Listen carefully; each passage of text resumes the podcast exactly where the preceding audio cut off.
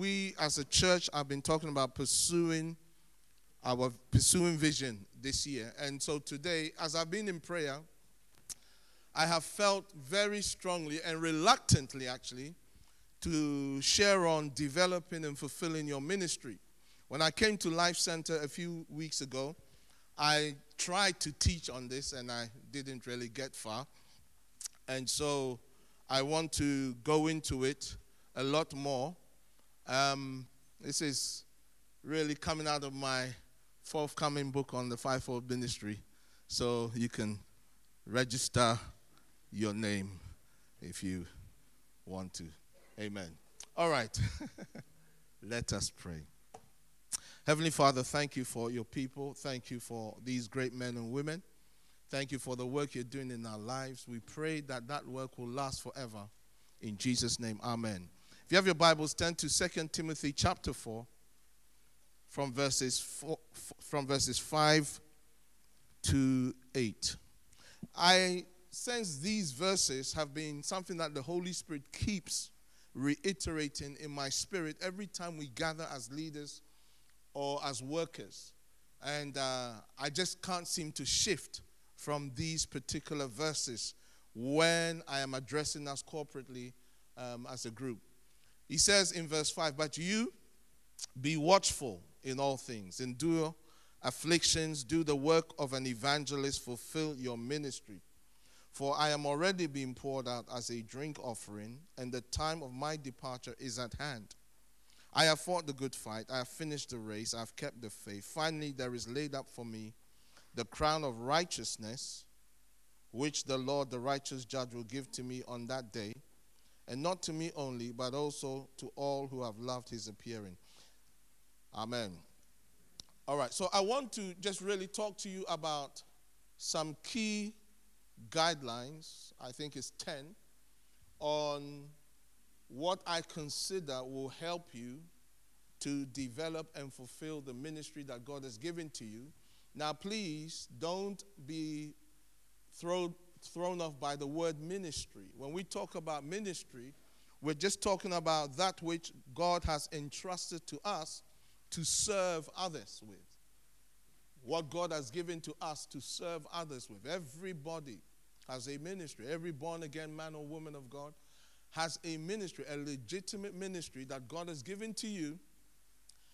That is your unique contribution to help establish the purposes of God in the church and also in the world at large.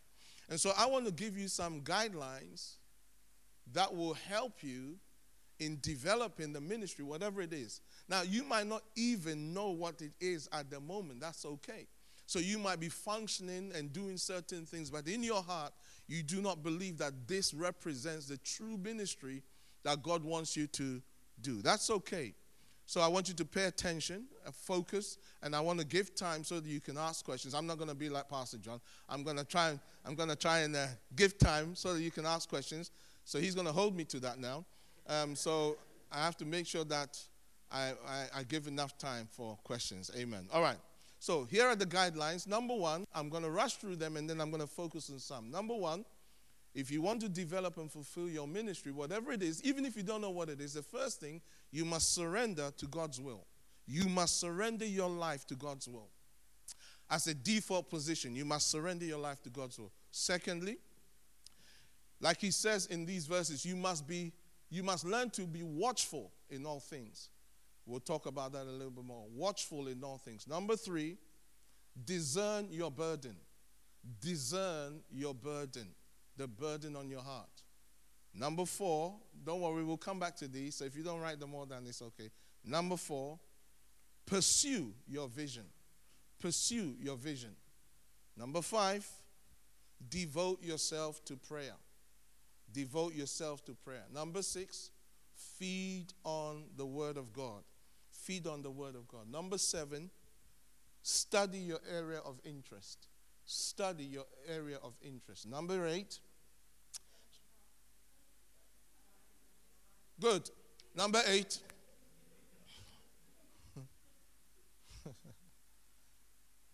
I should have given out these notes. I'm sorry. Number eight, what's number seven?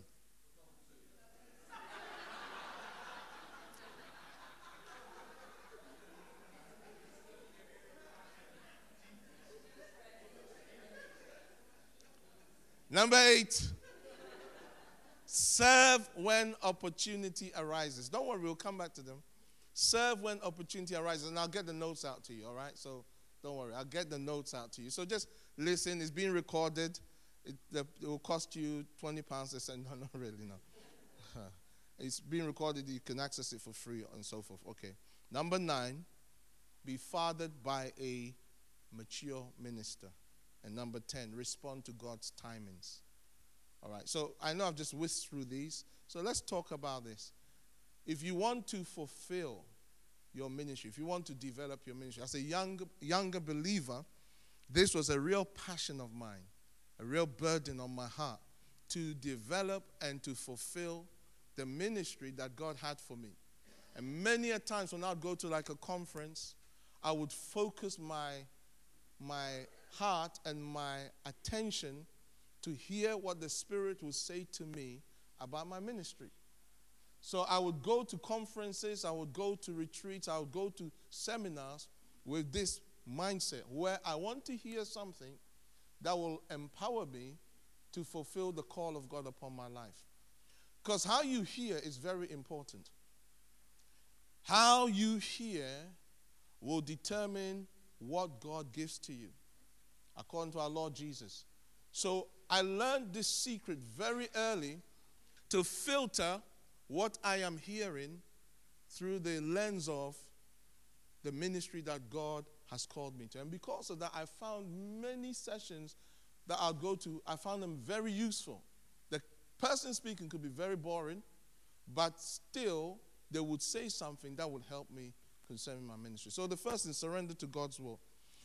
Matthew chapter six ten, he says this, your kingdom come, your will be done on earth as it is in heaven. This is the Lord's Prayer.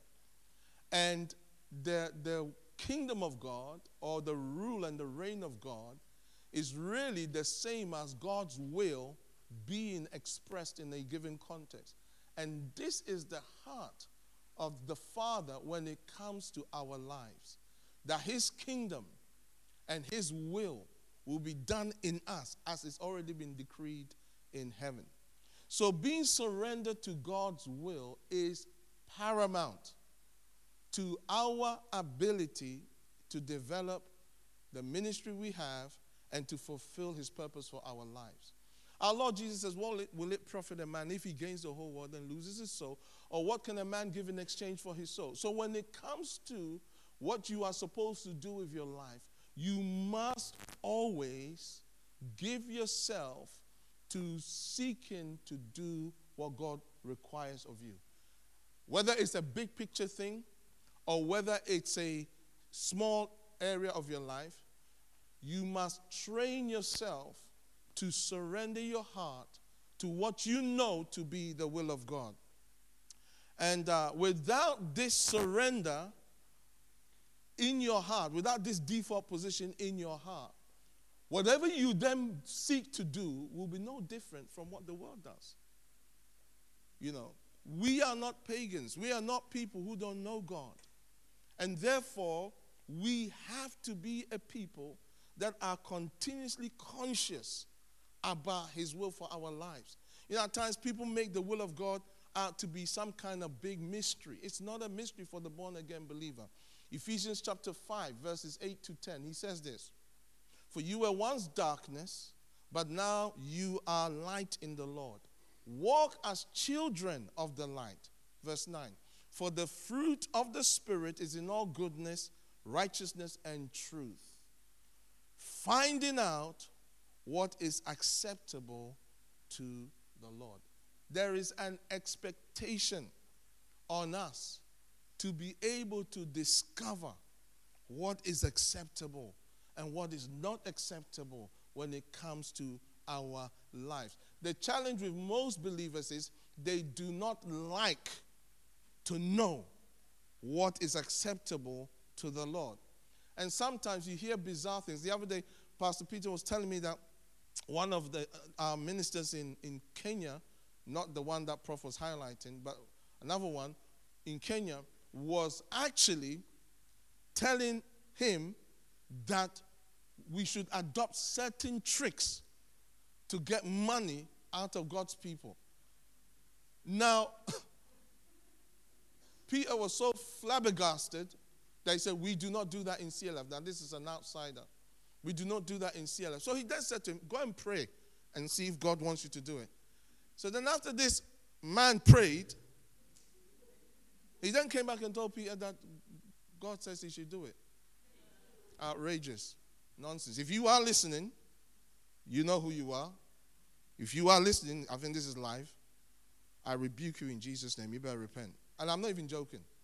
It's very, very important that we as believers are walking as light in the Lord. And when it comes to the purpose of God for your life, you cannot compromise. I never, when it comes to what God wants me to do, I, I have learned this, to first ask him what he requires before I decide if I can do it. I never decide that I'm willing to do something and then ask God, what do you want me to do? Why? Because if I do that, I will limit God to my circumstance or to my ability.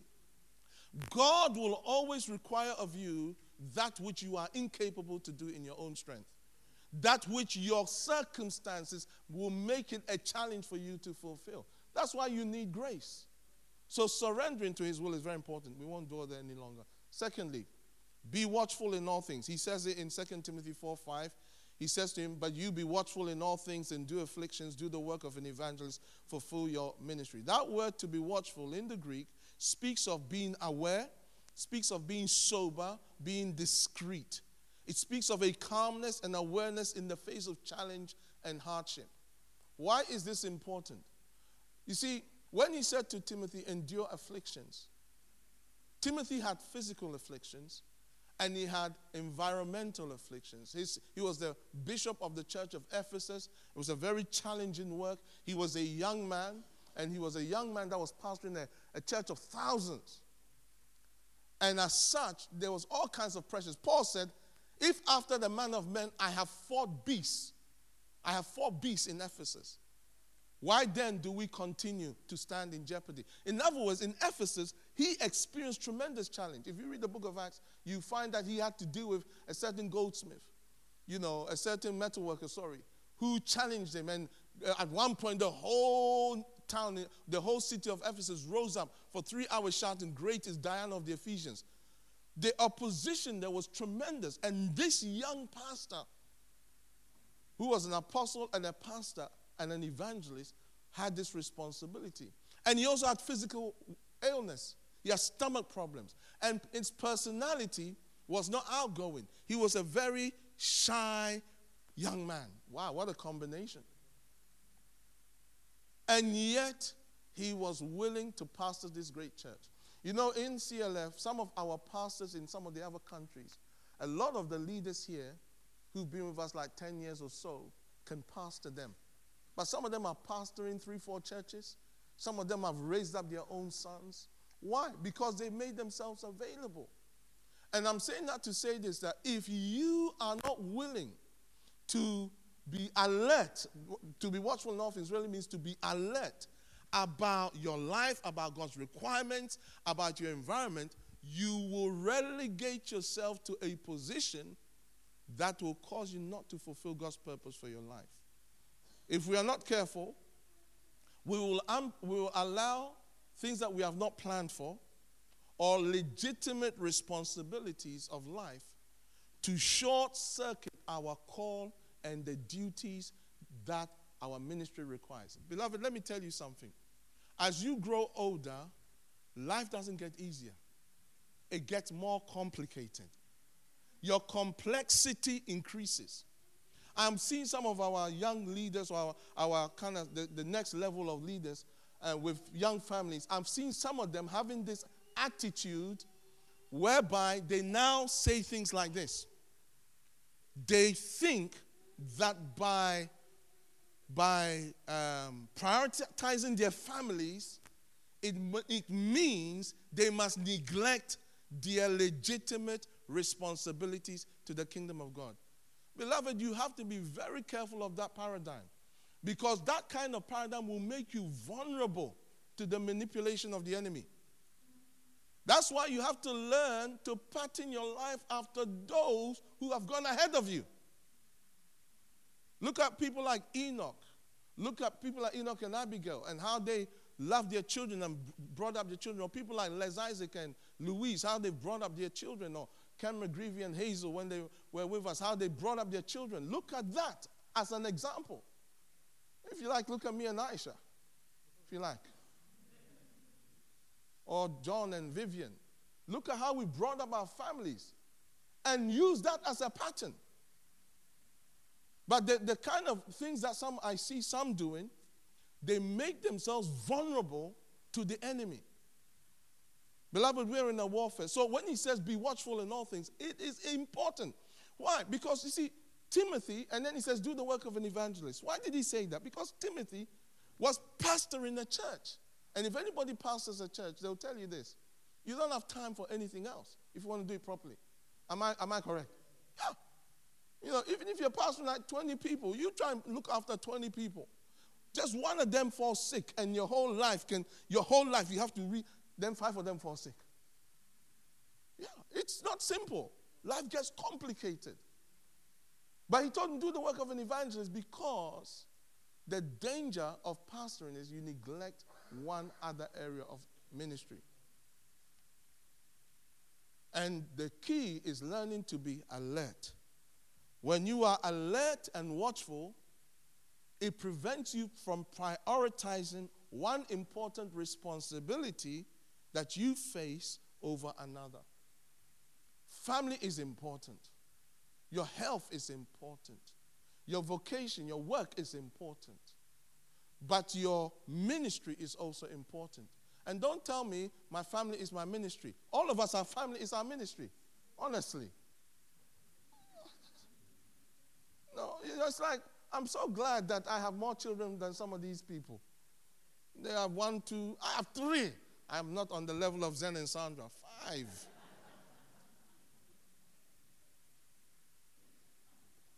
But the point is, is this, is that you have to be watchful in all things if you are going to stay focused on the assignment God has for your life.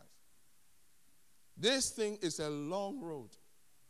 There was one man, one of our sons wrote a song, Long Road, Long Road, Long Road. It's a long road. It's a long road. Huh. And if you're not careful, if you don't have wisdom, you will end up compromising in an area that you're not supposed to and make yourself vulnerable to things you don't need. Third area, discern your burden. Discern your burden. Your, your burden speaks of your passion. And like Prof said yesterday, your passion will eventually lead you to your purpose and calling. Paul said, I have fought a good fight. I have finished the course. I have kept the faith. In the scriptures that we read earlier on, he was telling us about the fact that the time of his departure was at hand. He had lived a life that was fulfilling his calling. And you might say to me, I don't know what my calling is, but you have a burden. Every man, woman of God, every child of God, in fact, even in the world at large, everyone has a burden of some kind. Look at the scripture in Ecclesiastes chapter three, verses ten and eleven, the N I V version. If you've got the N I V version, he says it like this, I have seen the burden God has laid on the human race. I have seen the burden God, N I V version please. I have seen the burden God has laid on the human race. He has made everything beautiful in its time. He has also set eternity in the human heart, yet no one can fathom what God has done from beginning to end. Now, what the scripture is showing us is this, that God, in his infinite wisdom, has given everyone some kind of burden. The saved and the unsaved.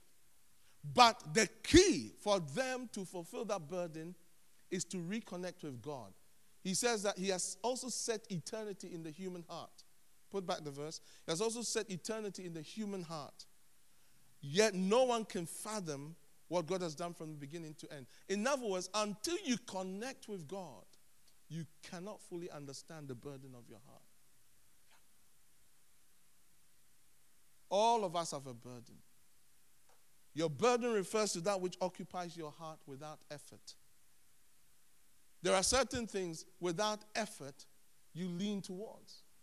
There are certain needs without effort you lean towards. As strange as this may sound to some of you, I am not one that when I when I see somebody who is sick, I'm moved. I'm not, re- I know that sounds really callous, isn't it? It's like, what? You don't even say that. No, they are sick. Life happens. People get sick. I don't get moved with, oh, what? No, we need to, I just think, you know, oh dear, this is not good. I don't want it. But I don't get moved. But some people, when they see people who are sick, they are moved. They they literally feel like taking away that thing. Me, I don't. I feel like I've got enough problems of my own. I'm just being honest. But if I go into like an estate or if I go into an area uh, where people live, I just think, yeah, we can have a church here, and we can have a church here, uh-huh. and uh, you actually you could you could pastor that church. He's like, what? what? Yeah, yeah, you could you could pastor that church.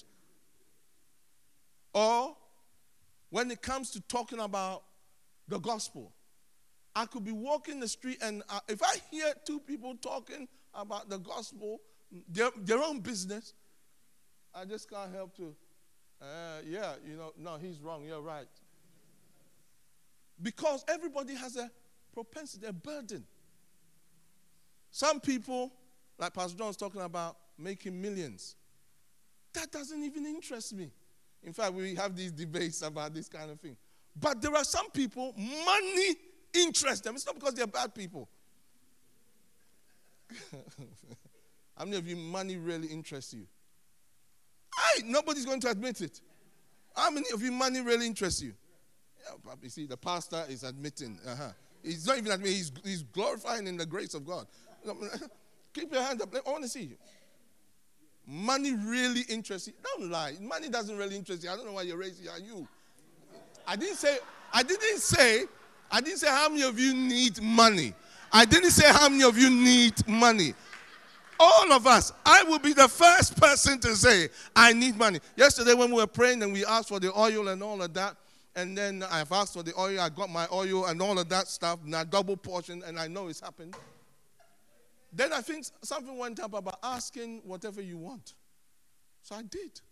And one of the things I asked for was one billion U S dollars, so that we're clear. Not one million pounds or whatever, because you don't know with the pound these days, you don't know, you know. And definitely not Nigerian Naira or Ghana C D, because that one, I just thought, let's go straight. I need one billion U S dollars for this vision. Yeah. I've already calculated how it's going to be used. Yeah. I was talking to one of my friends the other day about it, and he said to me, Joe, one billion, that's too much. You, you don't know what one billion is. I said, you carry on. Everybody's got their life. You don't know the vision I'm carrying. What do you mean? No, no, to be honest, one billion is a starter. I need more. This world needs help. Yeah, we need to take the gospel in ways. I'm believing God will give me gold mines and diamond mines for the ministry. That's what I'm believing for. Yeah, I mean, but the truth is, I need God to raise champions for that. Because for me personally, I'm not really interested. I mean, Aisha's told me, don't give up your day job and try and try and go in some business. You're not that good. Yeah, once we tried to sell some watches.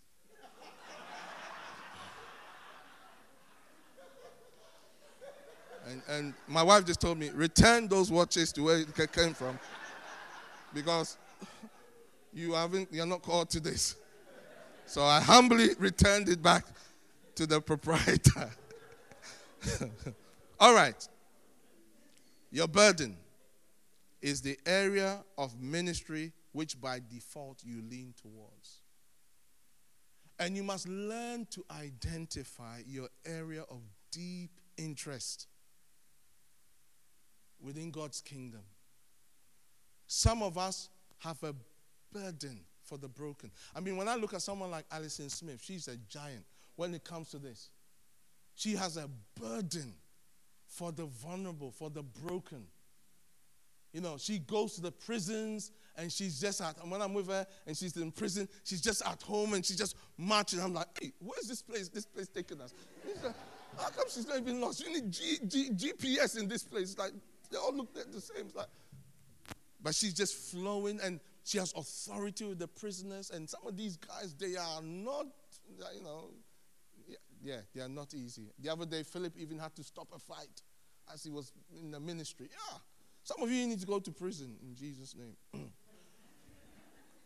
But the point is, your burden, your burden, I'm not qualifying anything.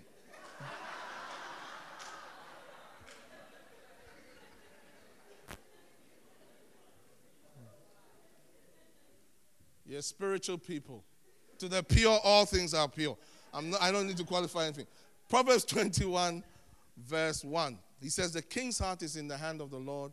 Like the rivers of water, he turns it wherever he wishes. Just like the king's heart is directed by the Lord, so also are those whose lives are surrendered to his will. Because as children of God, we are his kings and his priests through our Lord's redemptive work, he speaks to us in our hearts and directs us just like he does a king, and directs us through the desires of our heart. I'm telling you. I'm not talking about carnal desires. I'm not talking about selfish desires. That's not what I'm talking about. We all know the difference. But Psalm thirty-seven, verses four and five, delight yourself also in the Lord, and he shall give you the desires of your heart. Now, beloved, there are desires and true desires. And if we are honest, all of us, our true desire is to please the Lord. Don't let anybody fool you. You are a child of God. You're born again. Your true desire is to please the Lord. And so what happens is this. You've got other desires. But because your true desire is to please the Lord, what tends to happen is this.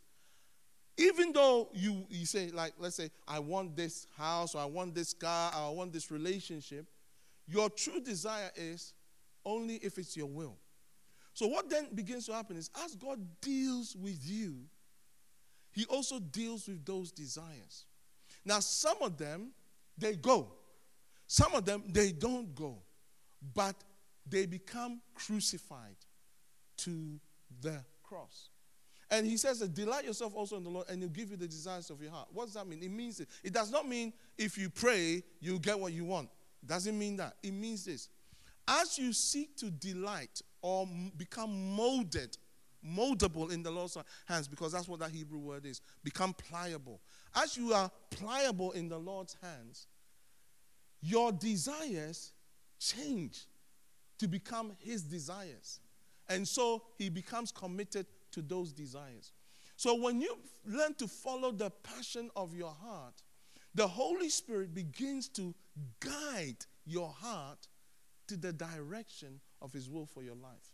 So there will be some things that you desire today, but in three, four, five years' time, they won't even interest you.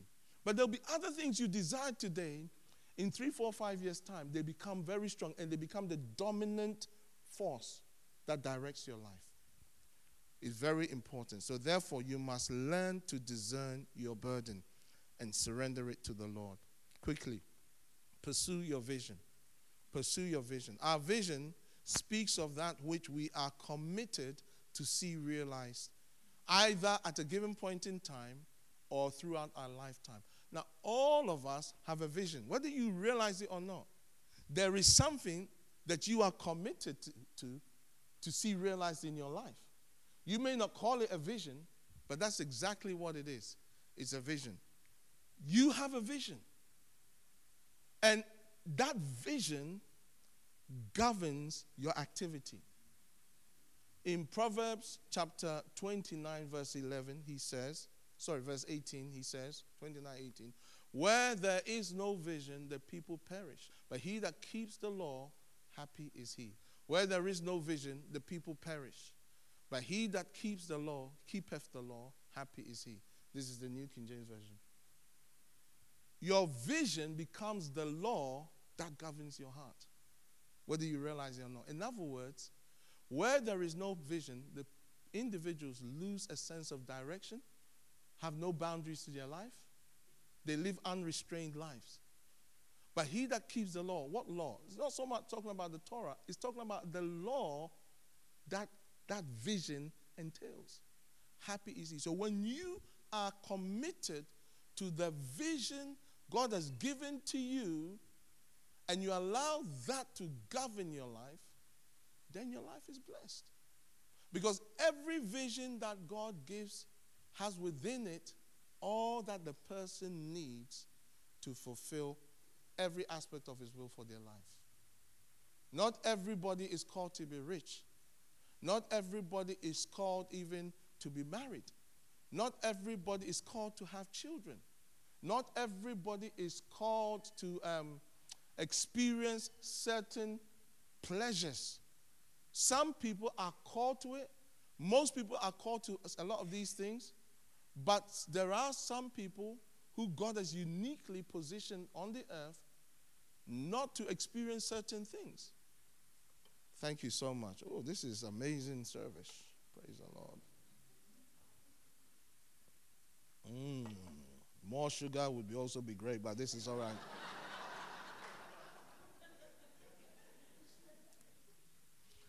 It is so important to discern what God's requirement is in your life. You see, for instance, let's take the issue of marriage.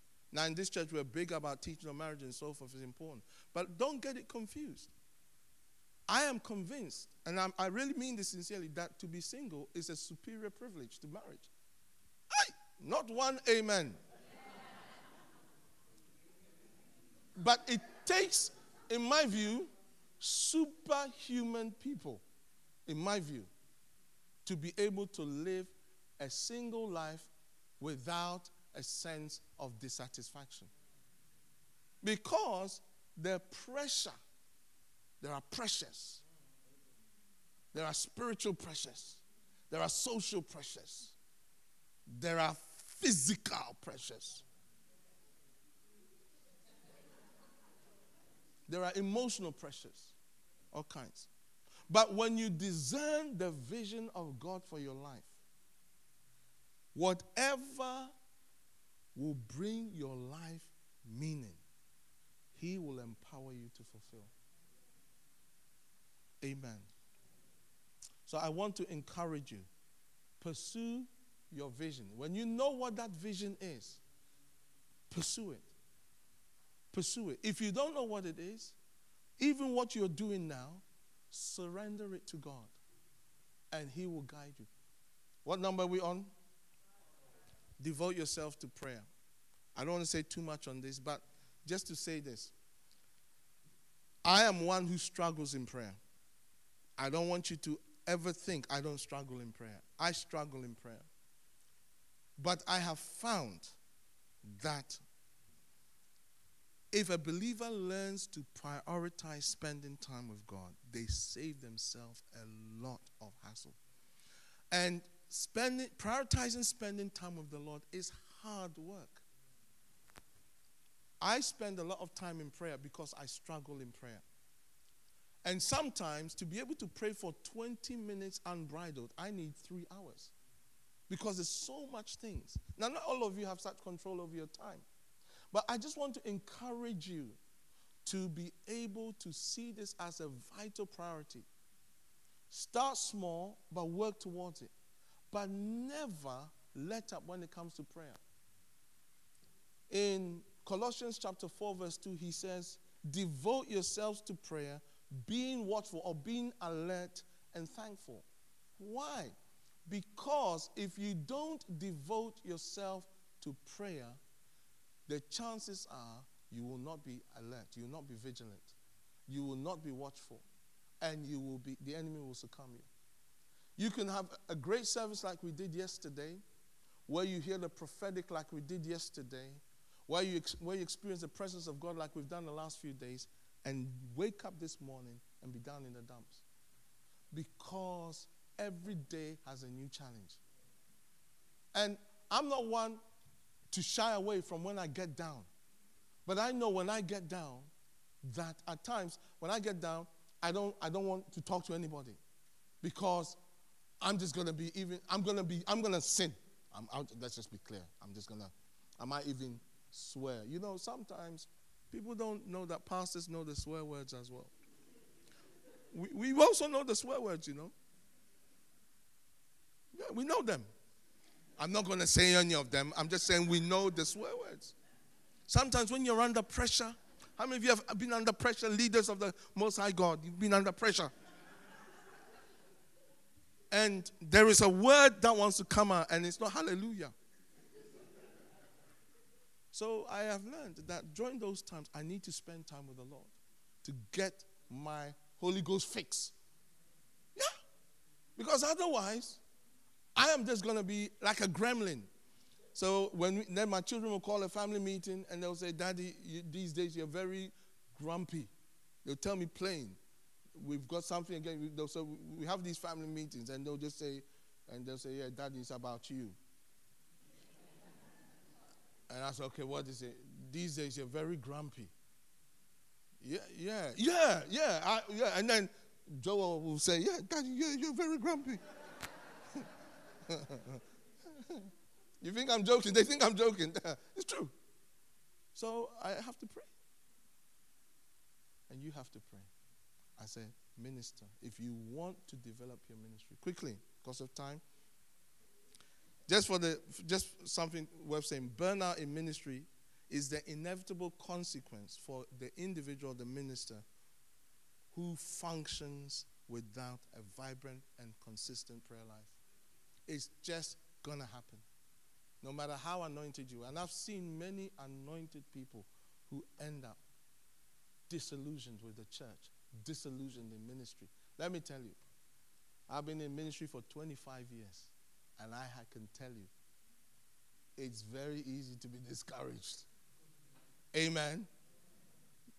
You said amen to that? No, you shouldn't say amen to that. You should just look at me. But it's very easy to be discouraged. Because life is complicated.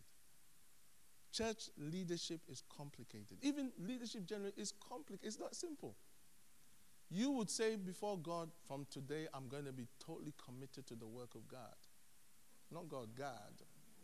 I'm going to be totally committed. And then within two days, you end up committing a temptation, yielding to a temptation that you've never yielded to before. How many of you that's happened to before? Hey, these people. It's not happened to anyone here. Where you you said, from now I am going to seriously serve the Lord. And then within a day or two, sometimes even the same day, the evening, you end up yielding to the most craziest of temptation, and you feel like you've disqualified yourself. How many of that's happened to you before? Hey, there's still a lot of hands that are down, Bishop. That's why prayer is important. Because when that happens, the enemy will tell you, don't even bother praying. That's when you need to run to prayer. That's when you need to secure yourself in the presence of God. All right, quickly, because of time, there's one or two I want to dwell on. Feed on the word. I don't want to dwell on that, even though that's really important. The Bible is very important. You must feed on the word. It's very important if you want to fulfill your ministry. And then number, what number? Study your area of interest. Again, that's very important. Very important. The area of interest in your heart. The more you study it, the more you become effective in it. The scripture tells us, Second Timothy two fifteen, study to show yourselves approved to God. A workman that does not need to be ashamed, rightly dividing the word of truth. It's great, but I don't want to dwell there. Here's where I want to dwell. Two areas. Serve number, what number? Eight. Serve when opportunity arises. If you want to fulfill the ministry God has called you to, and all of us, there is a sense of greatness that God has invested in us. There are people who are doing amazing work today because of how faithful they were in their younger days. Serve when opportunity arises. Ecclesiastes eleven four. He who observes the wind will not sow. He who regards the clouds will not reap. What he's teaching us is this. Don't wait for the perfect environment before you step out to fulfill God's will in ministry. Don't wait for the perfect environment before you step out to do what you feel needs to be done. Once you hear the go from the Lord, you do what you're supposed to do. You learn to do what you're supposed to do. Why? Because your life will be governed by the opportunities you embrace or let go of. Whether you like it or not, there are things that came your way in your past that you did not recognize, and those that opportunity is gone. But now and in the future, there will be other things that will come your way that you must learn to take advantage of.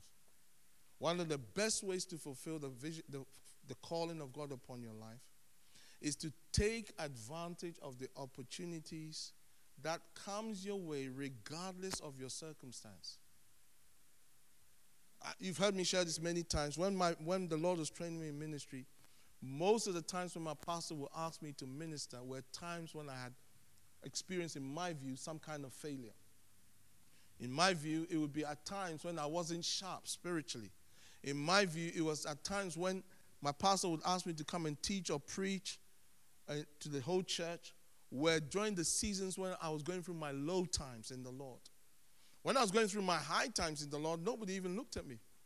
When I was ready to give them the prophetic armory of God, nobody considered me.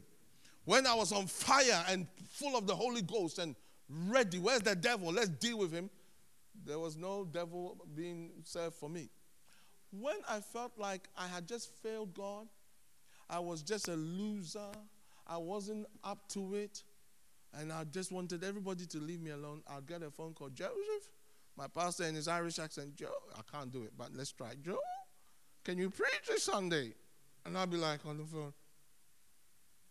But then you hear, oh, yes, sure, sir, of course. But I'll be like, why? Because that was a time I wasn't ready for preaching. And that happened to me over and over. You've heard me say this many times, some of you, and you say, yeah, we've heard it before, move on. No, but, but, But that happened over and over, because in the work of God, most of the times you're not feeling like doing anything. Is that right? Hey. Sunday is ready to go to church. You think, if only we could sleep. You're, you're ready to preach, and it's like, oh. And then you turn up. The other day, I was talking to my, my, my fellow ministers who lead white majority churches. And uh, I said to them, how do you guys deal with punctuality? Because I keep being told by others, this is a black thing, this is a black thing. And I suspected it's a generational thing, but I, I, I just kept quiet. So I said, how do you deal with punctuality? And they said, oh, man. I said, it's awful. When it's worship time, there's only a few people there. I said, eh. So I said to Andrew Boba, I hope you're listening.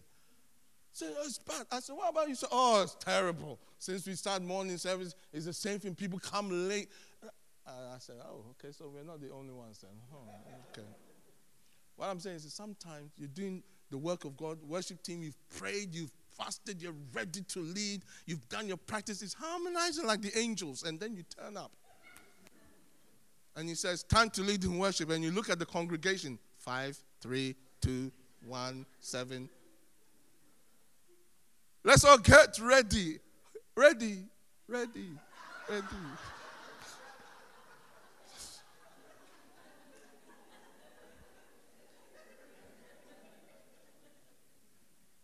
And after you've given your best, then they all stroll in at the end.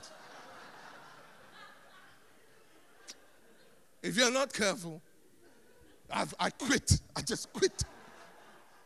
All right, you know what? I'm not, I'm not going to have enough time. Let's stop. Let's ask, give you room for questions. Questions and answers. Questions and answers. Any questions? Okay. So I'm giving you opportunity to ask questions, all right? Now, whilst I'm giving you opportunity, let me just um, say something else. Um, so that... okay, yeah? Mm.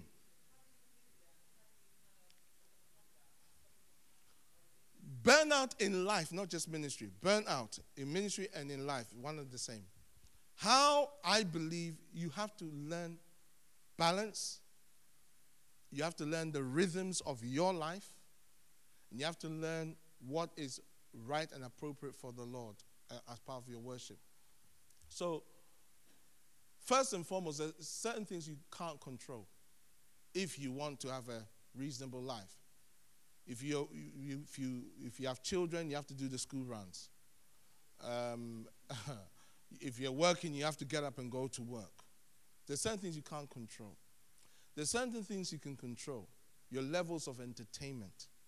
Uh, our generation and the generation after us is such we have a lot of entertainment, but it takes a lot of our time and energy more than we realize. Um, There are, there are, we have, if we work, we have a certain amount of holiday time, right? What I find is that at times people don't use that strategically. They would work like a, a donkey, excuse me to say, and then go on a holiday and go on a holiday and behave like another donkey, like just everything. I'm going on the rides, I'm going on this, I'm going on that, I'm going on this, I'm going on that. And they'll come back from the holiday. So what I would encourage you to do is, is to learn the rhythms of your life, a proper rhythm that brings balance. What is appropriate rest? What is appropriate energy that you give to things? How do you serve your family, serve the house of God, serve the ministry at large, enjoy a quality of life that is meaningful with your family and your friends? And you have to have balance. So there are certain things you have to learn to say no to. And I would add, for me personally, I would add for every believer, your times with the Lord. You learn to get strengthened from the Lord in prayer and in his presence. For me, it's very important. Um, that, for me, has been my secret, to be frank with you. That's protected me from burnouts. And at times, I've needed to take days, not a few days, because one, I need to physically rest, and then I need to unwind, and then I need to connect. And I can't do that in three hours or two hours.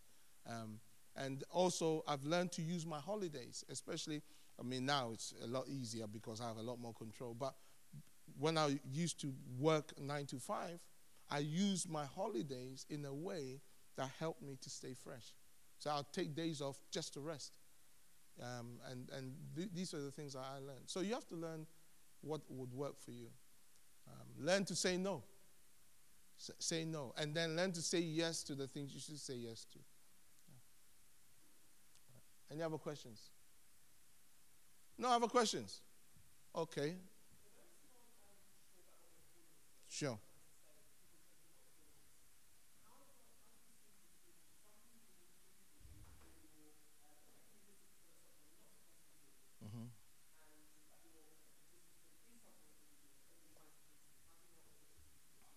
Okay, so I, w- I would say it like this. Um, whatever God calls you to do, there will be a resistance. But the joy that you have and the ability to do it will be clear, right? So Paul had a lot of resistance. I mean, he was beaten up and all of that. But in terms of the actual work, the preaching and the teaching, it's natural. Right? So if the teaching and the preaching was not natural, then there's something wrong. Right? So let's say, for instance, you, um, I don't know what area, let's say that you're an author, right? So let's say you believe you're called to be an author. Okay, great. There's a difference between being called to be an author and being an author. So you and I know that if you write, there's writer's block, and writer's block can go on for months, right? But it doesn't mean you're not a writer. There will still be the burden there. There will be other areas where it will flow. But well, let's say you start to write, and what you write is actually garbage. When people read it, it makes no sense. Once upon a time, there was a cow that became a jacket. And then the cow was walking the street. And then you say, I've written my book. And then you keep repeating, once upon a time. And then in chapter two, once upon a time, there was a jacket with a racehorse. And then um, chapter three, once upon a time, there was a frog that became a man. And then chapter four, once upon a time. We know you're not called to, to anything. You're not, You're not no offer. You know, seriously. Right? So, honestly, let's give us a break. So, so, so, it's like me now. I had this thing. I, I wouldn't mind being a footballer. You know, a footballer. Seriously, that's just ridiculous. Look at me. Can, do I look like I can be a footballer? But that's that is nonsense. If I tried to be a professional footballer, on so many levels, it would be ridiculous. Nobody in their right mind will pay any money to watch me kick football. Nobody. I mean, it would be lo- people who have lost their minds that will actually pay me money to be. You see, you're even laughing, some of you. So when you are called to something, there will be an ability that comes with it. There will be an ability. Uh, now, you can develop that ability, but the ability will be there. But there will be also something else. There will be a passion, a burden for it. You, your heart wants to do the thing. And for me, even if you have the ability, but your heart is no longer in it, you need to ask questions, because maybe the season for it is over. You see, I mean, y- your heart, God uses your heart to guide you much more than you realize. And I always can tell for myself when I'm out of balance is when I'm no longer enjoying what I'm doing. I'm no longer looking forward to preaching. I'm no longer looking forward to a counseling session. Believe it or not, I actually like doing counseling. It's, you see, that's another thing. I actually like people coming to see me and telling me their problems, and then we listening. Yeah, what's the matter? I really like it. I don't. I don't feel. Oh, who's who's who's the? Oh no, I don't, I don't have that. I enjoy it. But when I notice who, who's next, and I'm like, mm, then I know no. I'm. I need to. And I just say, Let, let's cancel all the counseling for now. Let me reconnect, because there's no desire. There's no joy. These are some of the guidelines, the ways you can tell. Any other questions, please? And then, um,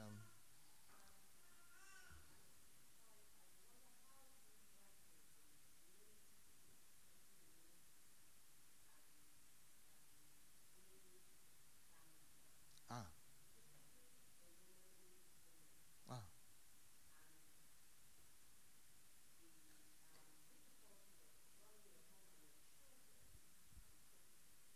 okay. Now, I'm not a woman who's a homemaker, so I'm gonna get a, a few women who are in the ministry as well, if give them opportunity. Are there any women in the house who would like to answer this question? Aisha Boydu, are you one of these women?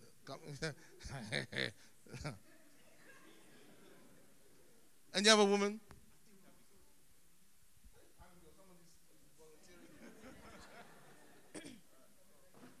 I think first and foremost, what Joseph said about having your... What's the question? The question is, how do you balance between ministry and family life, especially as a woman with children?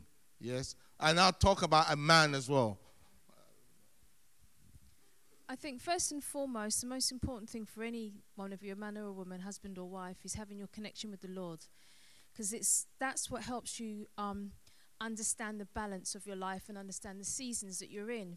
Now, there are some seasons as a woman, even if you're called in ministry, there are seasons when you have to take a step back from ministry and see your family as ministry. And there are seasons where you can do less in the home and do more out in the church field as well. But I think the key thing is getting your cues from the Lord and not violating one principle by another. Another issue is having clear communication with the head of your home, which is your husband, and then your spiritual head, which is the pastor of the church, and having honest and frank conversations with them. So if you feel like it's getting too much, you have a conversation and don't start panicking and making decisions based out of your fear or your carnality that could actually, in the long term, shortchange what God wants to do in your life. But I think the key thing is having um, your relationship with God first and recognizing the different seasons that you're in and having communication, because sometimes as women we can get it out of sync, um, and it's important that we have a, a, a sounding board where we can say, this is how I'm feeling, this is what I think, what do you, what do you think? But it does require discipline. It's not easy. The same way you can't have a career and raise a family, because one of them will suffer. That's just the reality. In the same way, if your ministry and your family, you have to find the right season for what God's asking you to do now. Because when you've got young children, that's not the time to be going on missions. That's the time to be raising your family. And the same way, you can't be saying, no, I haven't cooked any dinner because I'm going to the prayer meeting. Because God's watching you, and it's an order, is very important, spiritual order.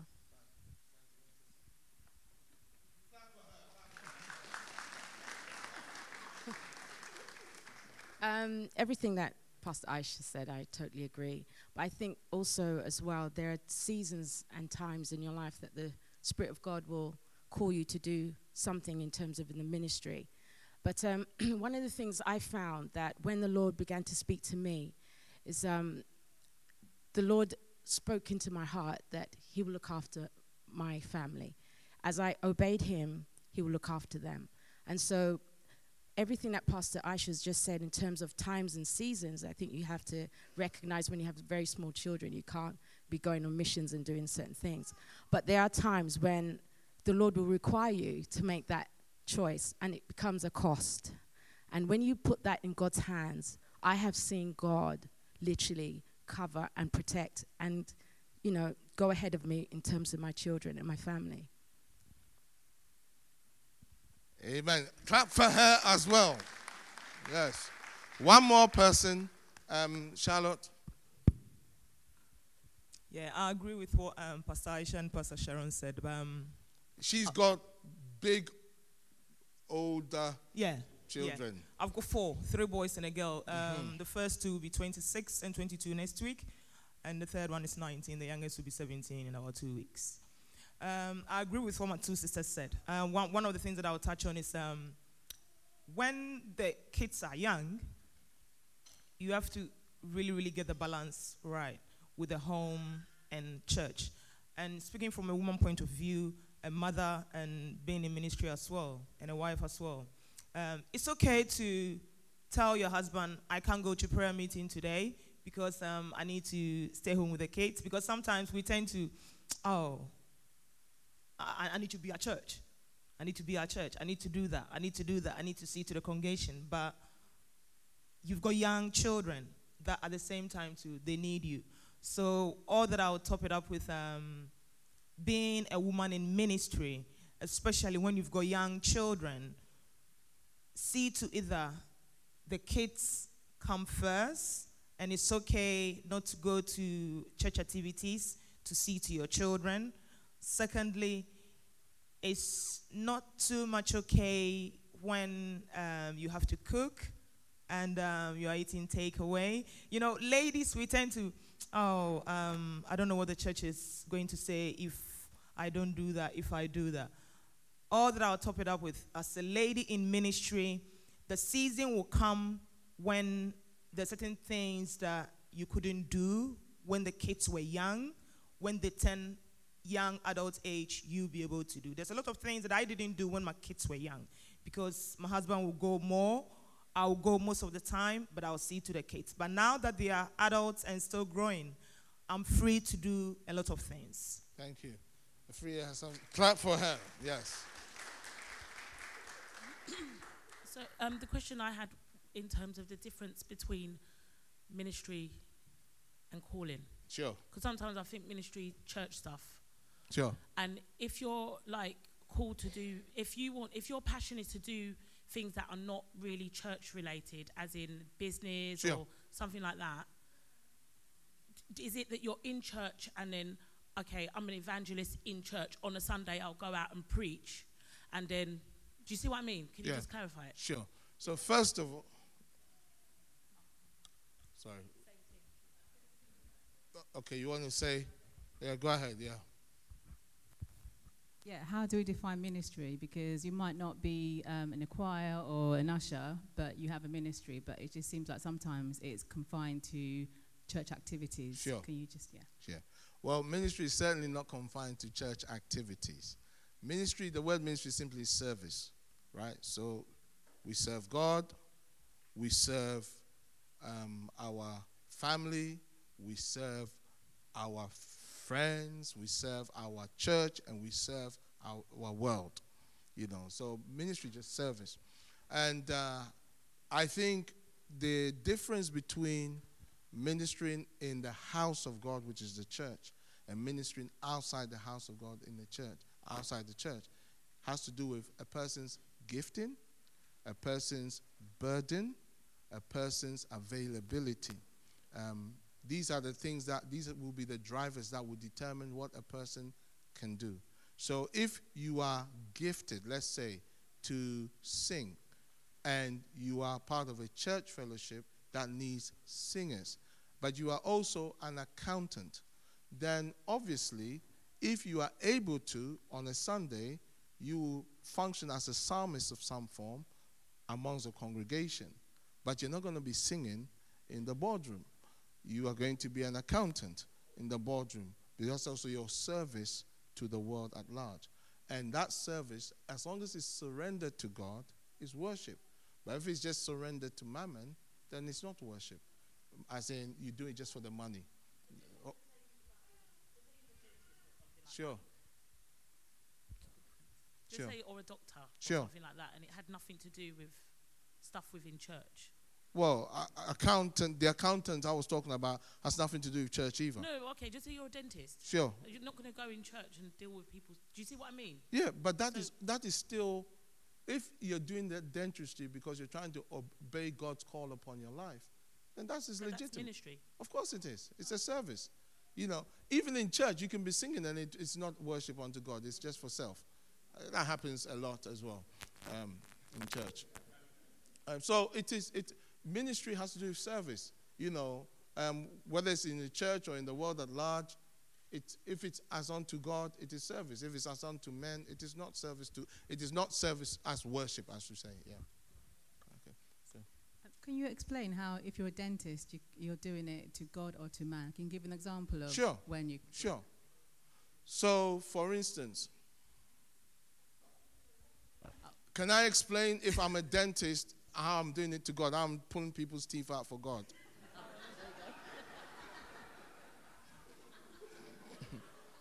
uh, I'm going to try. If I'm doing... Uh, sorry. Uh, you asked me a question. If I am doing that teeth extraction job because...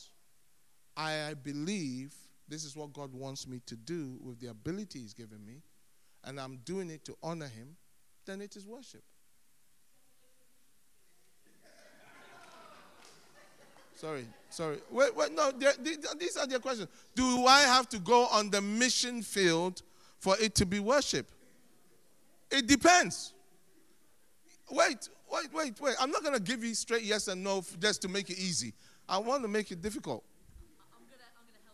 Oh, you're going to help me. Go ahead, help me. There was a woman in our local church who was a dentist.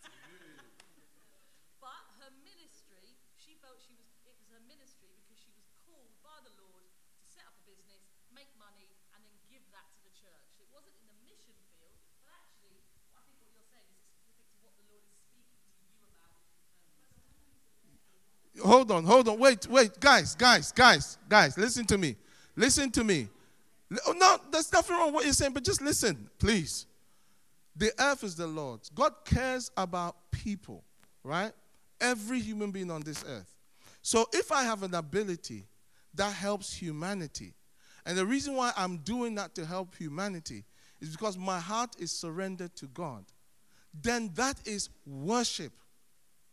That is worship. If I have an ability and that ability, let's say, is to preach. But I'm preaching because of money and to serve myself. Then even though it's in the church, it is not worship. And it is not pleasing to God. So it is whether what is the motivation behind what I'm doing. So the dentistry is a ministry, and the money from the dentistry is another ministry. Amen. And we want... all the ministry. All right. Uh, Pastor Joe. Sorry, two questions, mm-hmm. please, if I may. First one, uh, is there a right sequential order for the question that was before, which was, um, you know, we hear a lot of times, God first, then your family, then your church. Could you give a guideline as to if that is the right, or if there's any such thing as the right sequential order? That's the first question. Secondly, let me how, try and get my you, head around the, first, the sequential how order. Would you, how would you define what is positive stress and what is negative stress in oh. leadership or ministry? I think it might be better if you define the positive stress and the negative stress. But anyway, the right sequential, I believe there is a right sequential order in our hearts. I believe it is God, first and foremost. I believe, secondly, it is our families. I believe, thirdly, it is his house. And I believe, fourthly, it is the world at large. However, there is an overlap between the house and the world at large. And it is this. Sometimes, in order to fulfill God's assignment, the priority has to be God, the family, and then the world at large because of the church. Other times, it is God, the family, the church, and the world at large. But I honestly believe that it is God first and then the family. And I honestly believe that if you have your life in balance, your family will not suffer whatever God has called you to.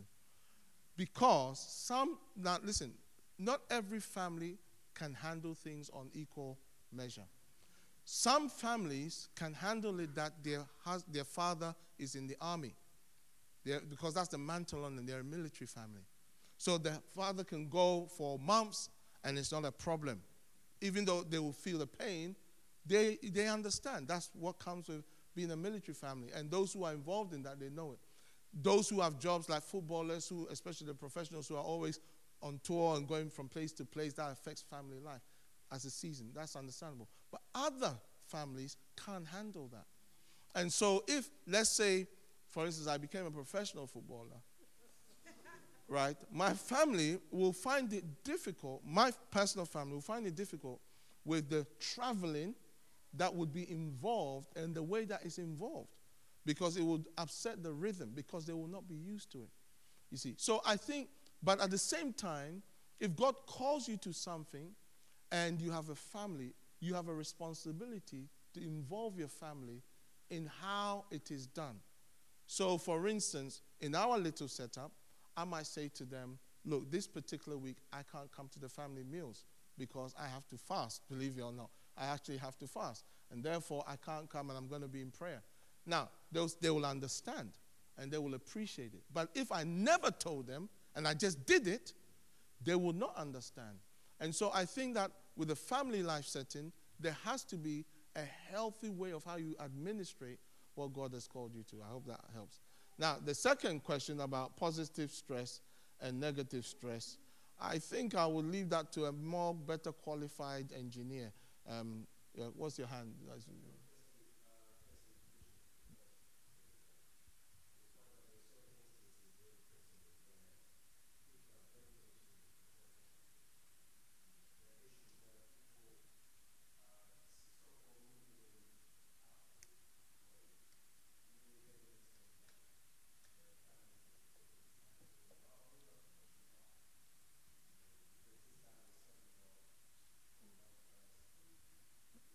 But how do you know that? Yeah, but you see, that's my point. You see, you... It, okay, fine. Sure. Because we don't know who puts God first and who doesn't. I know you, I know you. Yes, I know, I know. Yes, yes, yes, yes. yes, yes.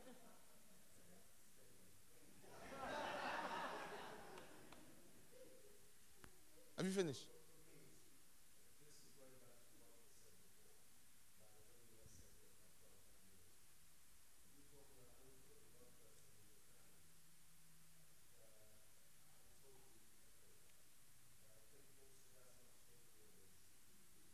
It's not straightforward. You're absolutely right. It, it's not straightforward. It, it, it's complicated. But the priority has to be clear. The challenge that I have at times, what I see with people is this. They say God first, family, and then vocational church or whatever. But actually, they don't know how to prioritize their life. So what tends to happen is this. The space that, let's say, belongs to the church, because they did not deal with the space that belonged to the family properly, it encroaches on that. And the space that belongs to the, their vocation, because that they did not put God where he's supposed to be. Rather, they put the vocation there. It affects everything else. So for me, I personally believe that in our hearts, the order of priority is God's family, and, and the area of church or vocation is dependent on the individual and the, the specific circumstance. But I am convinced that for the born-again believer, your local church plays a vital aspect to your holistic development in the will and purposes of God. Because most of the times, we don't, as believers, we don't really appreciate this until there's a crisis.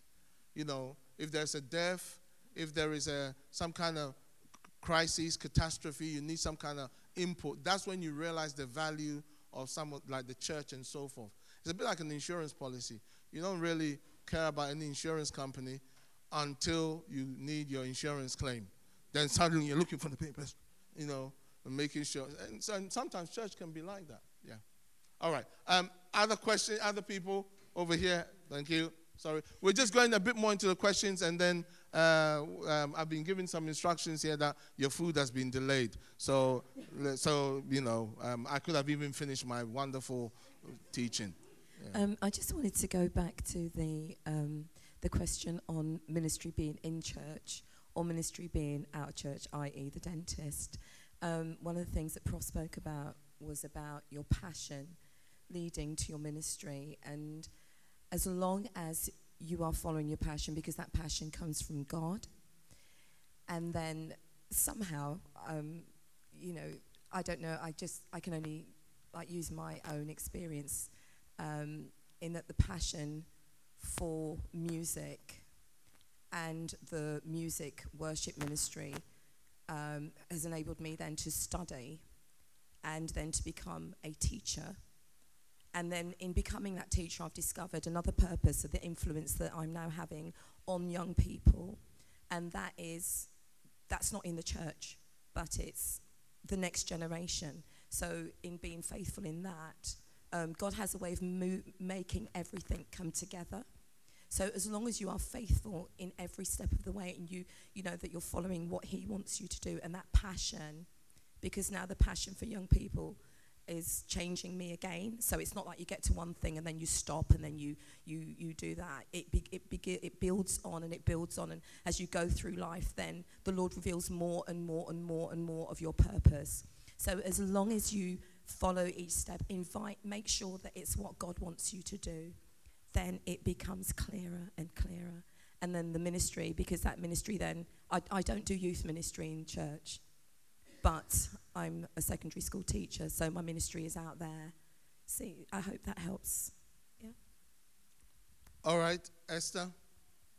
Oh, sorry, I beg your pardon, sorry. I think coming back to the balancing of life, sorry, I just need some clarification. I think more so for the um, pastor's wife.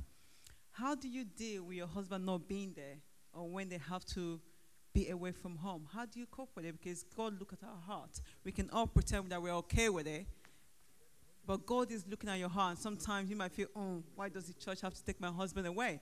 How do you kind of deal with that issue? They asked you, so hey. I can't answer that. How did you cope? Okay, um... you cannot get away from the fact that ultimately you have to have a connection with the Lord.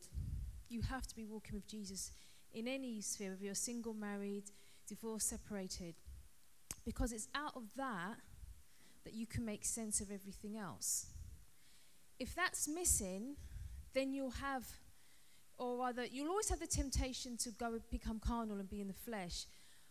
But by walking with Jesus, when those things rise up, it helps helps you to have perspective.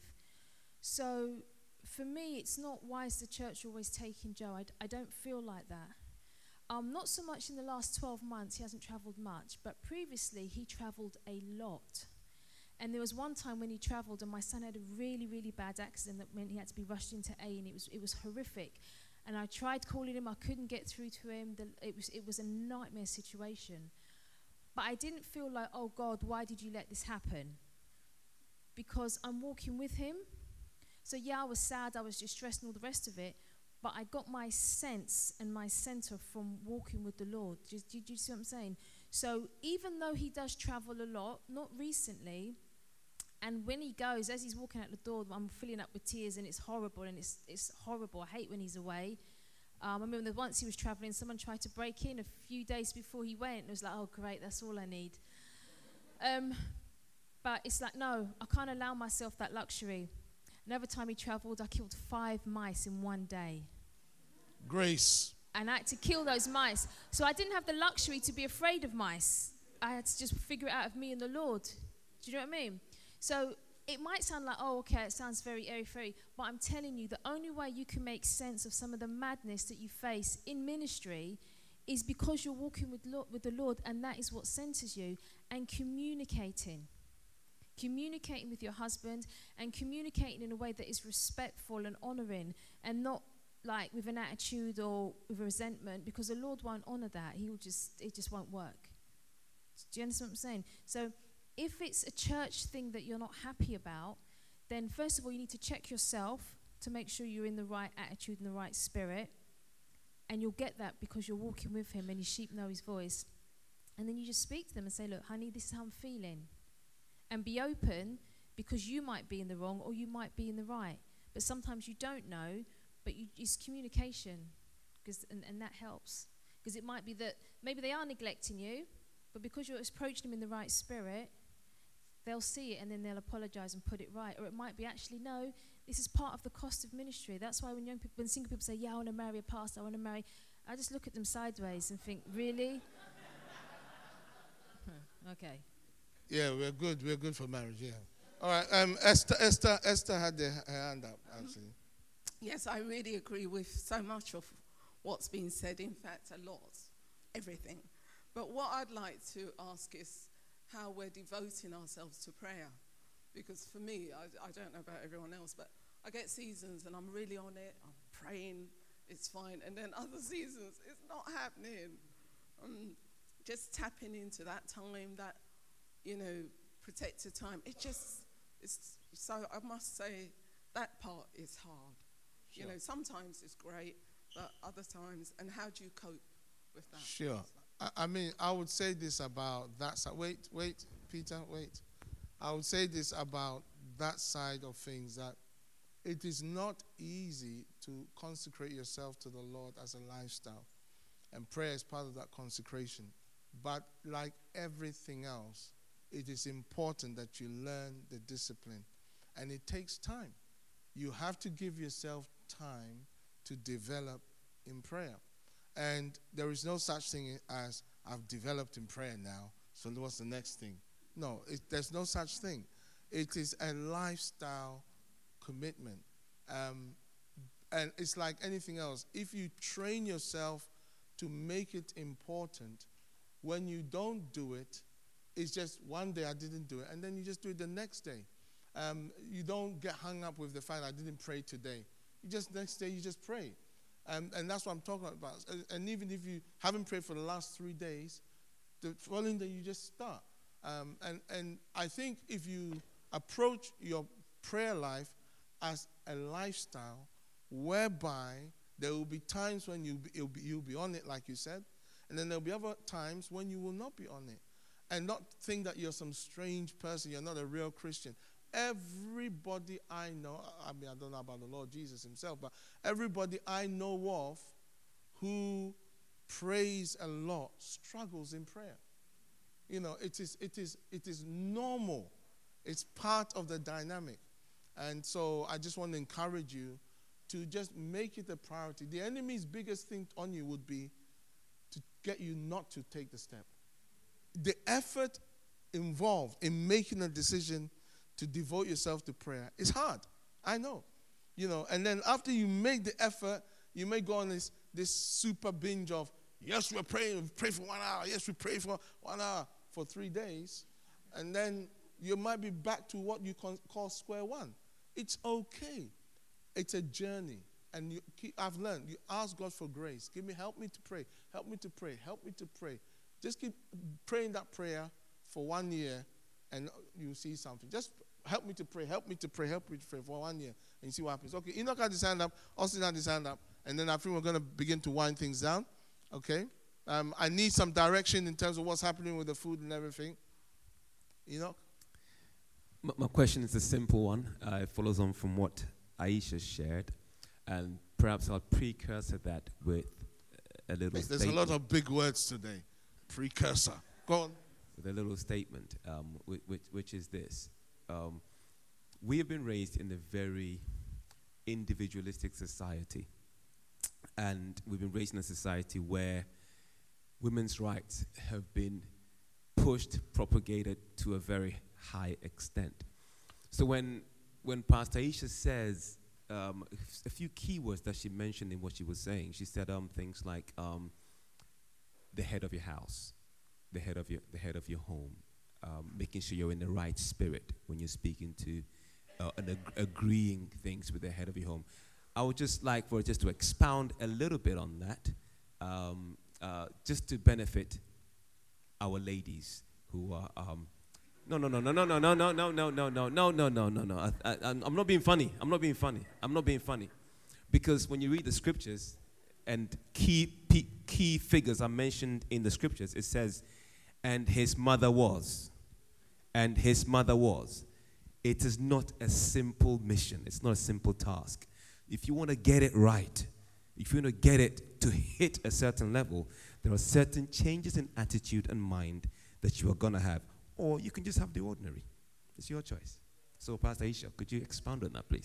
How do you relate to, um, when you say to your head, how do you relate to your husband? What does that mean to you? Amen.